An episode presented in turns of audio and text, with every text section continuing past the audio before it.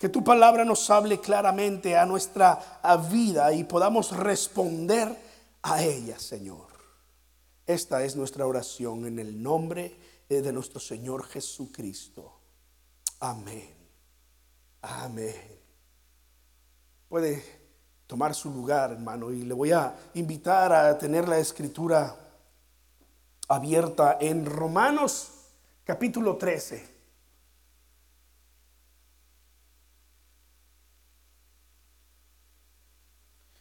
Romanos capítulo 13. Le podemos bajar un poquito al, micrófono, un poquito nada más. Gracias. Y tener allí la escritura lista en Romanos capítulo 13, versículos 11 hasta el final del capítulo, 11 al 14. No sé si, si usted se considere una persona matutina. Una persona matutina es una persona que se levanta muy temprano y funciona al 100% desde temprano. Le gusta orar temprano, le gusta resolver sus eh, problemas temprano, ¿verdad? Para que hacia la mañana, hacia media mañana, pues ya no tiene eh, mayor pesar, puede hacer otras cosas, no sé, ¿verdad? Una vez escuché un consejo en esas páginas de eh, gente que está buscando ser millonaria, porque me imagino que dice mente millonaria y cosas así, ¿verdad? Este, eh, animándolos a todos a levantarse desde temprano, 4 de la mañana, dice, porque a esa hora en otra parte del mundo ya son las 9, las 8 de la mañana y ya hay gente moviéndose y funcionando. Y si tienes un negocio, pues tienes allí tienes una meta que alcanzar. Y bueno, eh, yo leía todo eso, ¿verdad? Y ya me imagino yo a las 4 de la mañana llamándole por teléfono al hermano Elvis y dice, hermano, este, estoy orando por ti. Hay eh, situaciones en donde simplemente nuestra, nuestra forma de trabajar no funciona, hacerlo tan temprano, pero hay otras cosas que podemos hacer temprano. Quizá usted sea como yo, que usted necesita quizás eh, tomarse un buen café, algunos que se toman un café bien fuerte, ¿verdad? Eh, hacer un buen desayuno y entonces, entonces estamos listos para el día. Yo soy así, yo no, no soy de esas personas 100% mañaneras, matutinas. Me puedo levantar temprano si lo necesito hacer, por supuesto. No tengo problemas con cumplir mis eh, responsabilidades, mis llamados. Pero si tú me das a escoger, yo prefiero hacer ciertas cosas en la tardecita, que hay un poco más de quietud, qué sé yo. Cuando tienes hijos, sobre todo aquellas personas que están en casa cuidando a los niños, tienen que encontrar el mejor tiempo para eh, hacer ciertas cosas cuando hay quietud, ¿verdad? Cuando el niño se ha ido a dormir un rato, la siesta, entonces las hermanas aprovechan y no sé, hacen la comida o, pues, eh, leen la Biblia un rato, practican la oración, porque es el mejor tiempo que tienen. Yo recuerdo cuando nuestra hija de eh, eh, en medio estaba chiquita, batallábamos para dormirla y no se quería ir a dormir a su cama, quería dormir con mamá y papá. Y, mi esposa y yo desde la primer niña dijimos, no queremos niños entre nosotros. A veces lo lograban, a veces lo lograron y, se, lo, y se colaban, pero con la de en medio era batallar para llevarla a dormir, porque quería venir con nosotros. Teníamos que poner literalmente una reja en la puerta, así como la que ponemos para los perritos, ¿verdad? Este, en la puerta de la recámara de ellas y una reja en la nuestra por si, si, por si lograba brincar la primera, que, que batallara con la segunda. Hermanos, hay, había ocasiones, nos daban allí las 11, 12 de la noche, la niña llorando en el pasillo porque quería meterse al cuarto de sus papás. Le costó, le costó trabajo. Bueno, yo estoy hablando de aquellas personas que se que se consideran matutinas, otras que necesitan un buen café, un buen desayuno para funcionar al 100%. Eso soy yo, yo, yo quiero hacer siempre un buen desayuno, ¿verdad? excepto cuando uno se propone hacer un ayuno o algo así, bueno, es diferente, pero si no, yo quiero hacer un buen desayuno. Yo tengo la expectativa de, desayunar bien porque entonces sé que el resto del día voy a estar bien, voy a estar al 100%. Metafóricamente hablando, hablamos de despertar cuando nos referimos a darnos cuenta de una realidad que nos está afectando y que necesitamos cambiar. Mira lo que dice la escritura. Romanos 13, versículo 11. Y esto, conociendo el tiempo, que es ya hora de levantarnos del sueño, porque ahora está más cerca de nosotros nuestra salvación que cuando creímos. Es ya hora de levantarnos del sueño. Y por eso he titulado a este mensaje, despiértate, despiértate, porque dice la palabra del Señor, porque nos llama el Señor diciendo, es ya hora de levantarnos del sueño. Cuando nosotros estamos eh, sumidos en una rutina, trabajo, casa, trabajo, casa, iglesia, comidas, trabajo, casa, estamos, estamos absortos en esa rutina. Eh, no nos damos cuenta cuando estamos cayendo en algún problema, en algún vicio, en algún hábito dañino. ¿Sí o no? Aquellos de nosotros que queremos bajar de peso, no nos damos cuenta cuando estamos subiendo. Porque parece mentira, pero no te das cuenta. Te, vienes a dar cuenta cuando el pantalón ya no te está cerrando. Te vienes a dar cuenta cuando caminas más de 10 pasos y te agitas. ¿Por qué? Porque estamos tan metidos en una rutina que necesitamos despertar literalmente. En mi caso, desperté a la realidad de mi salud hace más o menos unos 10 años, 12 años, cuando un dolor aquí en el abdomen me llevó al, con el médico a hacerme unos estudios porque ahí estaba ese dolor que no me dejaba dormir, literalmente, no me dejaba dormir. Y, mientras yo esperaba resultados, hermanos, fueron dos semanas de esperar resultados, sumido en mis pensamientos, en desvelos por preocupación, porque la doctora me había dicho, posiblemente tienes pancreatitis. Y usted sabe, uno empieza allí a buscar, ¿verdad? Y qué es la pancreatitis y, empezar a leer y se murió de pancreatitis y este y, entonces, hermanos, literalmente no podía dormir hasta que dije, ¿sabes qué? Basta. ¿Acaso no te acuerdas que la Biblia dice, por nada estéis afanados, preocupados, sino preséntale al Señor todas tus peticiones, tus cargas. Y ese mismo texto después dice, y la paz de Dios, que sobrepasa todo entendimiento, guardará tus pensamientos y tu corazón. Y, empecé a descansar. Y empecé ya a quedarme dormido en las noches y decir, Señor, pues que sea lo que tú quieras. Después la doctora me dijo, no es nada. Posiblemente algún gas que tenías por ahí atorado eso sí, tienes eh, hígado graso, tienes que bajar de peso. Hermanos, yo estaba cerca de las 240 libras. Estaba más gordito de lo que estoy ahora. Y fue un momento de despertar para mí. Empecé a ejercitarme más.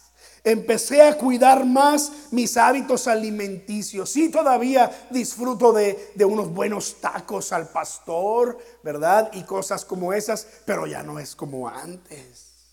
Empecé a comer menos, a ejercitarme, a cuidarme, porque tuve un momento de despertar a la realidad. ¿Has tenido momentos así? ¿O todavía no? ¿Has tenido eh, momentos en que entiendes que si no cambias, te meterás en más problemas? Hermanos, yo recuerdo un doctor, amigo nuestro, eh, todavía no teníamos a nuestra hija mayor, éramos, éramos este, casados viviendo como solteros porque íbamos a todas partes donde queríamos y etcétera.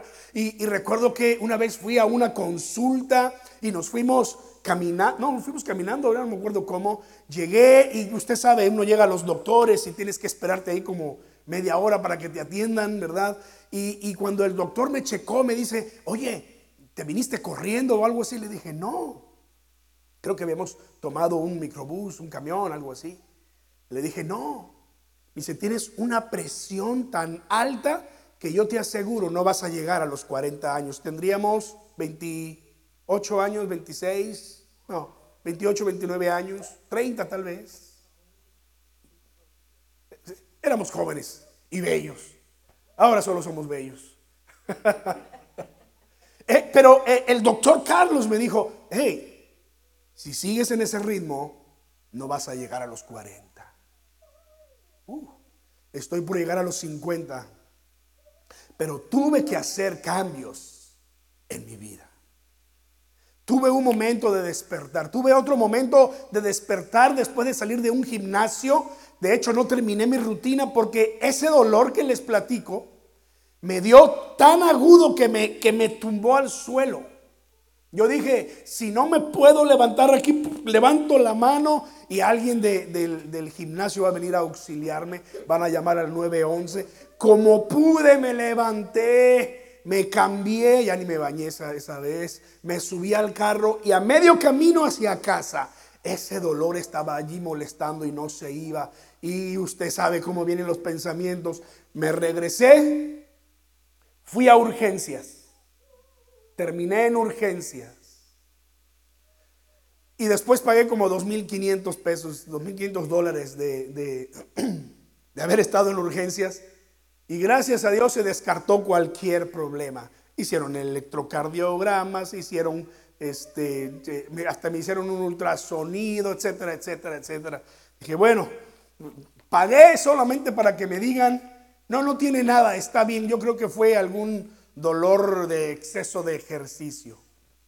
Y le dije a mi esposa, ya ves, cancela, el, cancela la suscripción al, al gimnasio, no más.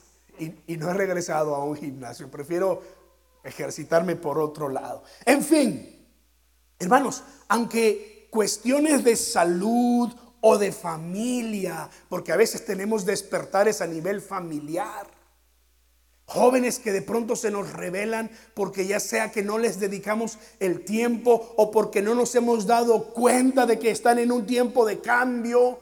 Jóvenes que se nos revelan y nos traen a un momento de despertar. Cuestiones de salud, de familia o de trabajo son asuntos importantes. Pero tu relación con Dios es prioridad. O debiera ser prioridad. Porque tu relación con Dios, tu estado espiritual, tiene consecuencias eternas. Si nosotros no hacemos caso de los mensajes, de las advertencias, de los llamados de la palabra del Señor, nuestra eternidad está en juego.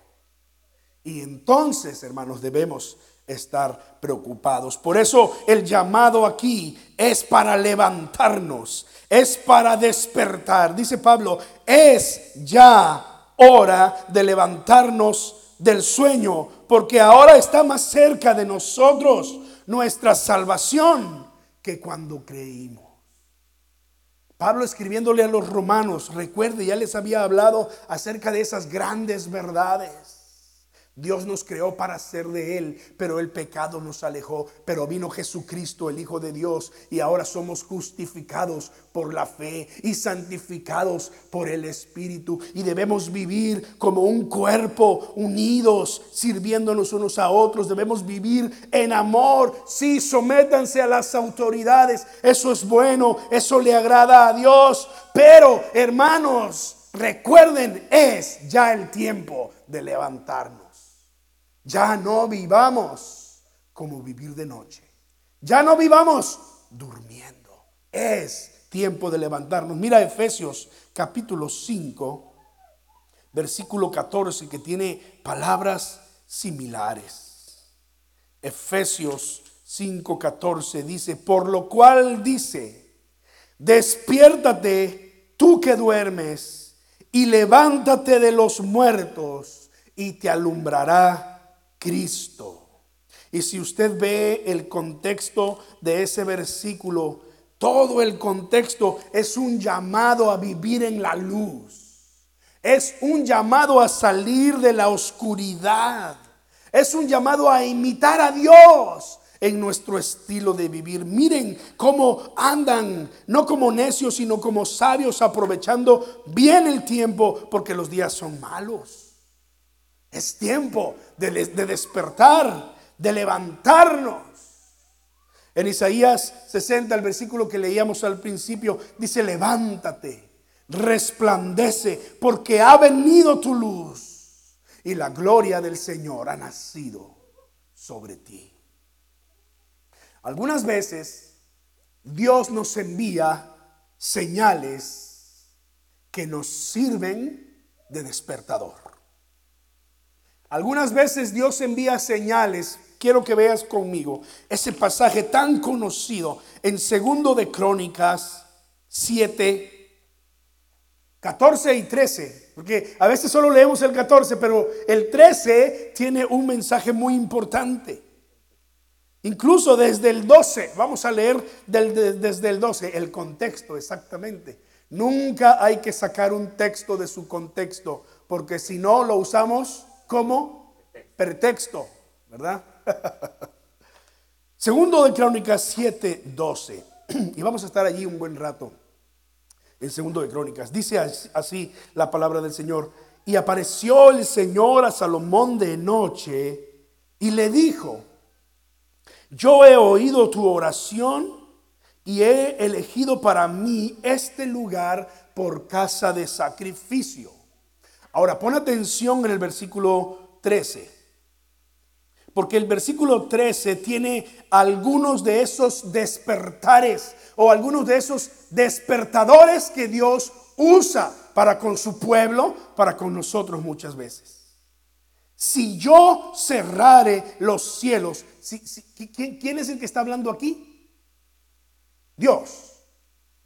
Si yo cerrare los cielos, ¿Quién es el que cierra los cielos? Dígalo sin temor. Dios.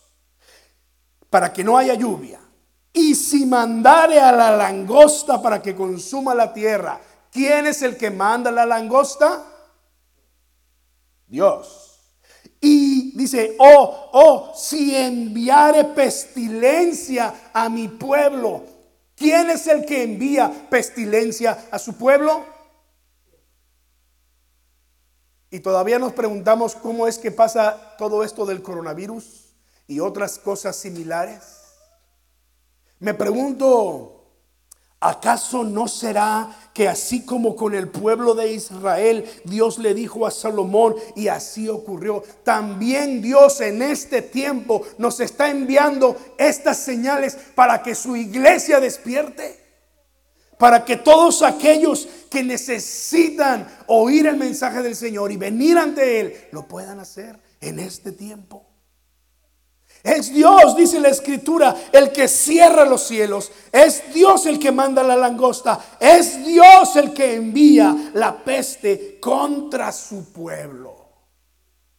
Ahora, si nosotros vemos cuando todas estas cosas pasaron en el pueblo de Israel, nos vamos a dar cuenta que el estilo de vida irreverente del pueblo, los malos hábitos eh, pecaminosos como la mentira, el chisme, el rencor, la murmuración, el odio, la vanidad, el materialismo. Todas estas cosas son causa de que nosotros nos adormilemos. Y Dios tenga que enviar señales para despertar. Estas cosas enfrían nuestra búsqueda de Dios. Y nos puede pasar como aquellas vírgenes que nos habla Mateo capítulo 25. Se estaban preparando para recibir al novio. Y cinco de ellas eran prudentes y cinco de ellas eran insensatas. Y las prudentes tenían sus lámparas llenas de aceite, pero además tenían en la otra mano aceite de reserva. Porque decían, no sabemos el día ni la hora que va a venir el esposo. Pero las otras vírgenes tenían sus lámparas, posiblemente ni siquiera estaba lleno de aceite. Vamos a darles el beneficio de la duda y su lámpara estaba llena de aceite, pero no tenían aceite extra. Y dice la escritura en esa parábola, y el esposo tardó en llegar.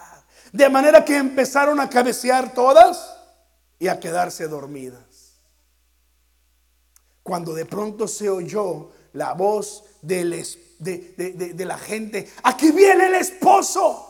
Salgan a recibirle. Por cierto que es una, una boda eh, antigua judía muy tradicional. Incluso en algunos lugares todavía eh, se tienen este tipo de prácticas en el Oriente Medio. Aquí viene el esposo, salgan a recibirle. Y la novia luego, luego se arregló. Y las diez vírgenes que eran las doncellas que acompañaban a la, novia, inmediatamente, porque recuerde que dice que cabecearon todas y se durmieron, ¿verdad? Pues yo me las imagino quitándose la lagaña y, y la baba que les había salido de haber estado dormidas. Y algunas de ellas fueron y se echaron agua. Y cuando se dan cuenta las insensatas, que su aceite se había agotado, su lámpara no tenía luz y no tenían aceite extra. Le dijeron a las cinco prudentes, ¡eh! Dennos de su aceite porque miren, ya no tenemos aceite. Y, las, vírgenes, las vírgenes prudentes eran tan prudentes que dijeron, no, porque esa es la reserva para nosotros. Estoy rellenando mi lámpara porque aquí está el novio ya a las puertas y vamos a salir a recibirla, a recibirlo.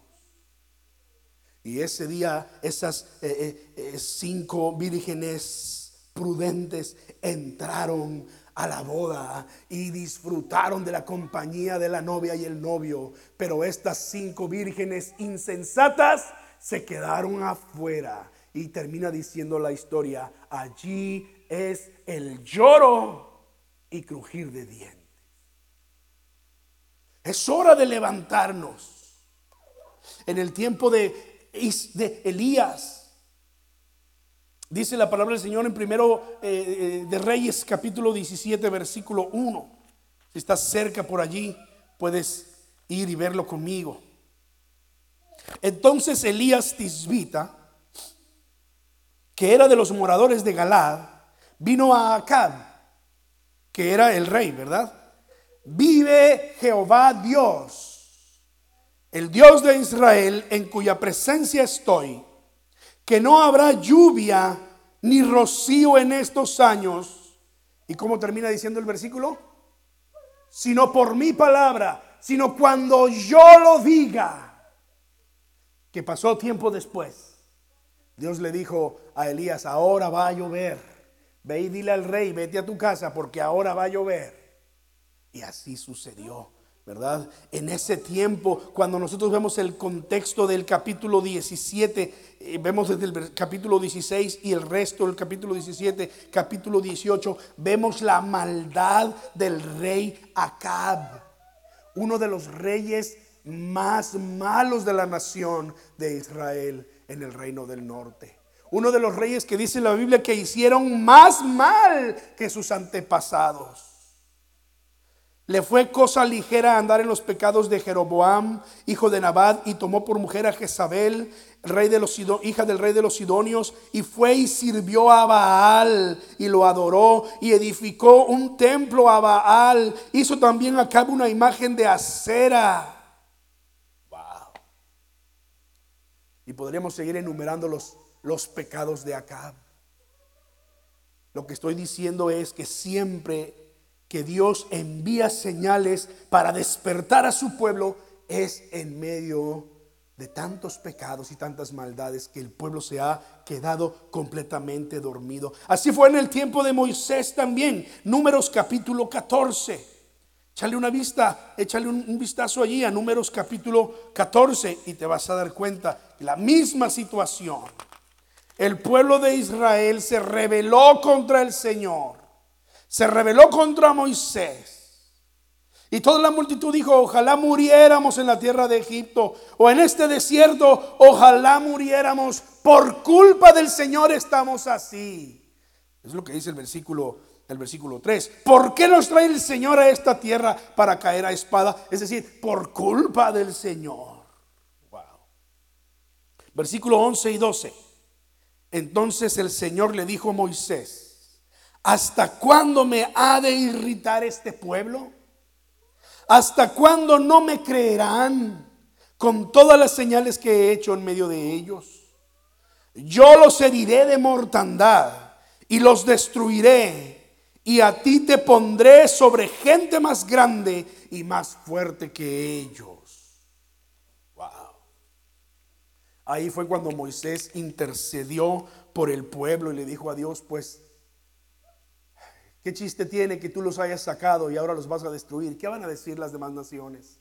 Miren ese Dios que saca a su pueblo, los liberta de la esclavitud para matarlos en el desierto. Señor, no lo hagas. Cumple tus propósitos en este pueblo. Me pongo entre ellos y tú. Intercedo por ellos. Tremendo Moisés intercediendo a favor del pueblo. Ahora vea el versículo 36 al 38. Y los varones que Moisés envió a reconocer la tierra y que al volver habían hecho murmurar contra él a toda la congregación, desacreditando aquel país, aquellos varones que habían hablado mal de la tierra, ¿qué? Murieron de plaga delante del Señor. Pero Josué, hijo de Nun, y Caleb, hijo de Jefone, quedaron con vida de entre aquellos hombres que habían ido a reconocer la tierra. Ya Moisés había enviado a estos dos espías. Ya habían visto que era tierra, tierra abundante, tierra fértil. Literalmente dice ahí la escritura que fluye leche y miel. Es decir, era una tierra eh, bastante abundante y bondadosa. Pero vieron gigantes. Y estos diez se atemorizaron por esos gigantes. Y no solo se atemorizaron, pero desanimaron a todo el pueblo. Hicieron murmurar a todo el pueblo. Fue cuando dijeron, ojalá mejor nos muramos en este desierto. Dios, tú tienes la culpa por habernos sacado de Egipto, donde estábamos bien, comiendo nuestras cebollitas. Así decían. Y Dios y Dios cumplió sus propósitos. Dejó con vida a Josué y Caleb y de toda esa multitud que salió de Egipto, solo estos dos hombres entraron a la tierra prometida y conquistaron la tierra. Pero toda la demás multitud murió en el desierto. Aquí fue cuando Dios le dijo a la nación de Israel, pues, ¿saben qué? Ustedes pudieron haber llegado en 40 días allí a la tierra que fluye leche y miel, pero ahora se van a tardar 40 años. Y dice el Salmo que 40 eh, años estuvo el Señor disgustado con esta nación, con este pueblo duro de cabeza. Entonces aquí la escritura dice que murieron de plaga delante del Señor. Regresamos a segundo de Crónicas. Yo estoy convencido de que esta pandemia es un medio que Dios está utilizando para despertarnos. Yo estoy convencido que muchos están entendiendo el mensaje. No solamente hablo de, de personas, pero hablo de iglesias enteras. Tenemos que ver la oportunidad y aprovechar la oportunidad Dios nos está dando de ver todas estas cosas, porque llegará el día en que ya no habrá más oportunidad. Estas señales que Dios manda para despertarnos van a terminar, van a cesar. Dice la escritura que entonces ya no habrá oportunidad. Ve conmigo a Mateo 24. Hay que pasar por Mateo 24. Porque ahí dice la palabra del Señor en el versículo 29 eh, en adelante. E inmediatamente, después de la tribulación de aquellos días, el sol se oscurecerá y la luna no dará su resplandor y las estrellas caerán del cielo y las potencias de los cielos serán conmovidas. Entonces aparecerá la señal del Hijo del Hombre en el cielo y entonces lamentarán todas las tribus de la tierra y verán al Hijo del Hombre venir sobre las nubes del cielo con gran poder y gloria. Y enviará a sus ángeles con gran voz de trompeta y de los cuatro vientos, desde un extremo al otro del cielo, y ellos juntarán a los escogidos. Cuando estas cosas ocurran, ya no habrá tiempo. Ya no habrá tiempo, serán las últimas, las últimas señales. Ya no habrá tiempo de despertar. Aquel que no despertó, ya no podrá despertar. El tiempo se le habrá acabado. Porque solamente los que estén despiertos, los que viven en la luz del día, en justicia, en santidad, en, en, la voluntad del Señor, ellos serán arrebatados. Eso es lo que dice la palabra del Señor. Los muertos en Cristo resucitarán primero y luego nosotros, los que habremos quedado hasta la venida del Señor, seremos arrebatados juntamente con ellos para recibir al Señor en las nubes. ¿Cuántos queremos estar ese día viendo esa gran señal del Señor y recibiéndole en las nubes? Entonces es tiempo de despertar. Es tiempo de despertar. Dice la palabra del Señor allá en Romanos. Es tiempo de levantarnos. Es hora de levantarnos del sueño. Nuestra salvación está más cerca. La noche está avanzada, dice el versículo 12, y se acerca el día. Desechemos pues las obras de las tinieblas y vistámonos de las armas de la luz. Andemos como de día honestamente, no en glotonerías, borracheras, lujurias, lascivias, contiendas, envidias. Desechemos las obras de las tinieblas. En este tiempo de despertar es necesario reconocer nuestros malos caminos y dejarlos y buscar la luz de la justicia y la santidad de Dios en nuestro diario vivir. Segunda eh, de Crónicas, segundo de Crónicas 7, ahora sí, el 14. Ahora sí, el 14, sin duda lo sabemos de memoria, ¿verdad? Si se humillare mi pueblo, sobre el cual mi nombre es invocado, y oraren, y buscaren mi rostro, y se convirtieren de sus malos caminos, mira la promesa de Dios entonces, ¿qué? Yo oiré desde los cielos y perdonaré sus pecados y sanaré su familia, su tierra, su vida.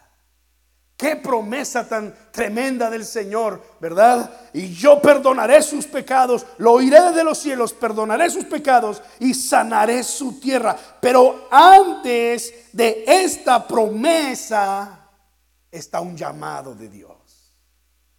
Antes de esta promesa hay una demanda que Dios está queriendo ver. Vamos a llamarlo condición. Todas las promesas de la palabra del Señor son para nosotros en Cristo, sí, pero todas ellas tienen condiciones. Y si tú no estás dispuesto a pagar el precio y a cumplir la condición, esas promesas no son tuyas por automático. Ah, uh, eso se oyó muy duro, pero es que es así. Mira la promesa y mira la demanda. La promesa es, yo oiré desde los cielos y perdonaré sus pecados y sanaré su tierra. Pero la condición es, si se humillare mi pueblo. ¿Te das cuenta la primera palabra? La primera palabra ya la pone en forma de una condición. Si se humillare mi pueblo. Es decir, para que tú y yo recibamos las promesas de Dios, hay que cumplir los llamados, las demandas de Dios. Es necesario humillarnos delante del Señor. Humillarnos delante de Él. Humillarnos es el principio. Reconocer que, yo no tengo nada eh, con lo que pueda pagarle a Dios su misericordia sobre mí. Reconocer que no hay nada, nada que yo diga, Señor, mira, esto vale mi salvación. No, no tengo nada que pueda ofrecerle al Señor. Soy salvo por su gracia nada más. Humillarme delante de Dios. ¿Se acuerdan del rico y Lázaro? ¿Han leído esa eh, historia de Jesús, el rico y Lázaro? El rico murió y pues se fue al Hades, a ese lugar de tormento Lázaro murió y fue al seno de Abraham. Ese hombre Lázaro, un mendigo que estaba allí en la calle tirado, que tenía llagas por todos lados, que los perros, dice la historia bíblica, llegaban y le lamían, para a los perros les parecía atractivo la sangre de las llagas y la pus de las llagas y, eso era como un alivio para estos hombres que estaban allí tirados. No tenían absolutamente nada. La única seguridad que tenían era la muerte. Y les llamaban los pobres de Dios, los pobres del Señor, porque la oración de ellos era, Señor, un día más que tú me das de vida y yo estoy listo y yo dependo de ti. Y ahí estaban los perros para aliviar un poco el dolor de ese hombre. Y esperaba que las migajas que caían de la mesa de los ricos, ellos las pudieran agarrar antes que los perros y poder alimentarse. Dependían del favor del pueblo, los pobres de Dios. Eso somos llamados a ser nosotros. Eso es humillarse. Si mi pueblo se humilla, eso es humillarse, vivir como ese hombre, como este Lázaro. Dependiendo solamente de Dios, yo no tengo nada, Señor. Si hoy vivo es por ti, si soy salvo es por ti. No me he portado bien, ni todo lo bien que me pueda aportar es suficiente, porque no es por obras, para que nadie se gloríe. Si se humillare mi pueblo. Mira, se tiene que cumplir la primera condición para que la, la segunda pueda existir. ¿Cómo dice el texto? Si se humillare mi pueblo sobre el cual mi nombre es invocado y oraren. Y oraren. Dígame, sí o no, la oración es lo que más descuidamos los cristianos. La oración, es más, hay iglesias que ni siquiera tienen reuniones de oración. Y no estoy hablando, no estoy hablando de iglesias pequeñas que están empezando Estoy hablando de iglesias incluso grandes. No tienen reuniones de oración. Les dicen ahí, oren en sus casas. Y si tienen life groups o células o como las llames, oren ahí en la célula. No hay más. Y está bien, digo, si, eso, si no hay nada, pues eso es algo, ¿verdad? Pero hay que reconocerlo.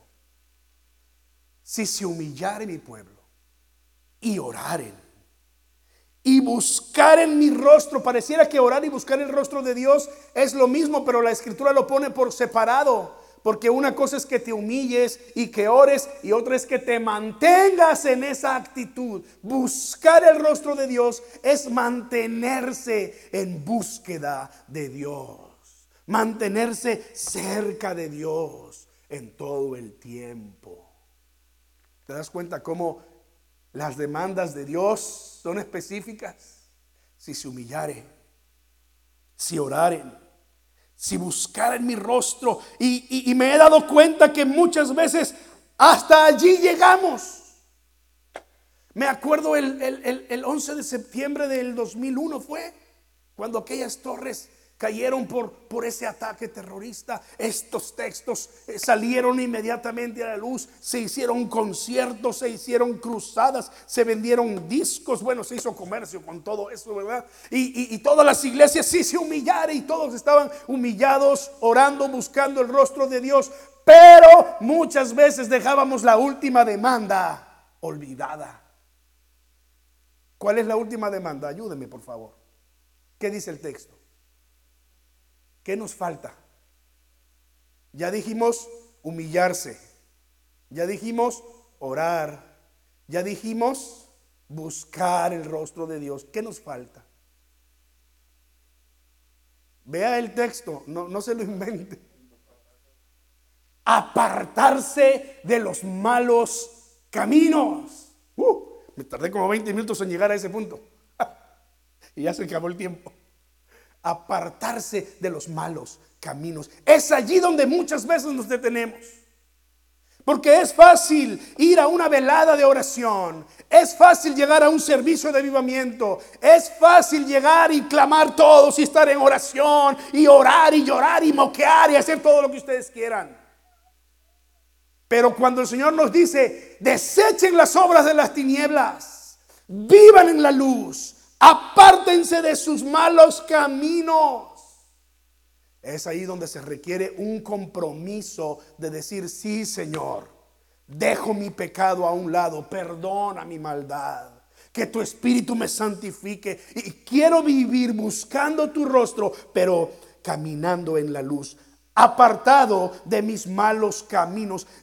La Biblia pudo haberse detenido allí, y se, humillen, que oren, que busquen mi rostro y entonces yo oiré desde los cielos, pero eso no era el asunto.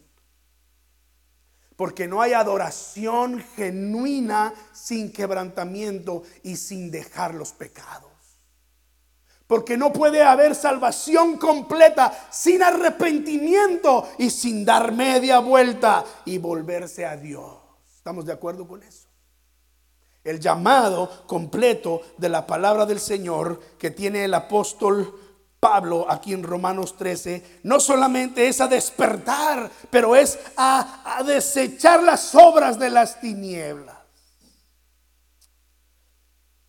Termino diciendo, el texto bíblico de Romanos 13 se completa diciéndonos, así como despertamos y estamos listos para desechar las obras de las tinieblas, andemos como de día, honestamente. Vístanse del Señor Jesucristo y no provean para los deseos de la carne. Vestirse del Señor Jesucristo significa adoptar sus valores, su estilo de vida, recibir sus beneficios. Así como soy perdonado, así quiero vivir para Él. Las palabras de Jesús a aquella mujer sorprendida en adulterio, ni yo te condeno, ahí está la palabra de perdón, vete y no peques más, ahí está el llamado a una vida santa. Hermanos, por el poder del Espíritu Santo, yo creo, estoy convencido, porque lo dice la palabra del Señor, tú y yo podemos vivir en victoria todos los días de nuestra vida, alejados de pecados. No estoy diciendo que no vas a cometer un error, no estoy diciendo que no vas a ser tentado, todo esto es parte de la vida, pero sí te estoy diciendo que en el poder del Espíritu Santo podemos vestirnos de Cristo, andar en la luz y honrar su nombre con nuestro diario andar. ¿Por qué no oramos juntos? Y le decimos al Señor, Padre, eh, quiero, eh, quiero recibir esa bendición, Señor, que viene de ti. El regalo glorioso de tu Espíritu Santo. Así como tú me dices en tu palabra, sean santos como yo soy santo, eh, Señor, que en toda nuestra manera de vivir podamos reflejar tu vida. Toma en tus manos la vida de mis hermanos. Toma en tus manos, mi Dios, sus necesidades. Toma en tus manos, Señor, aquellas áreas en las que eh, están batallando, Señor. Esas obras de las tinieblas que a veces quieren eh, mantenernos presos, rómpelas en el poder de tu Espíritu Santo. Ayúdanos a vivir la vida santa, vivir en la luz todos los días de nuestra vida, Padre Celestial. Oh, mi Dios, el día del Señor vendrá como ladrón en la noche, dice segunda de Pedro, en el cual los cielos pasarán con grande estruendo y los elementos ardiendo serán deshechos y la tierra y las obras que en ella que en ella hay serán quemadas. Puesto que todas estas cosas han de ser deshechas, ¿Cómo no debemos nosotros andar en santa y piadosa manera de vivir? He aquí yo te digo, Señor, a ti me rindo, Señor. Quiero vivir en santidad, santa y piadosa manera de vivir.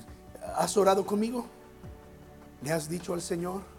Hermanos en sus casas, oren al Señor y díganle, Señor, yo quiero vivir en la luz, desechando las obras de las tinieblas y mantenerme despierto porque el día de mi salvación se acerca. Oh Señor, te alabamos. Bendice a tu iglesia, bendice a tus hijos e hijas.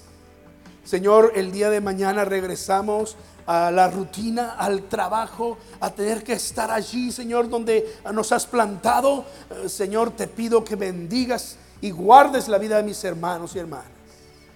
Eh, Señor, que edifiques tu iglesia y que las, las vestiduras de tu iglesia sean blancas, limpias y resplandecientes para el día en el que tú vengas por nosotros y te podamos recibir en las nubes y participar de las bodas del Cordero de Dios. Gracias, Señor. Gracias. En el nombre de Jesús oramos. Amén.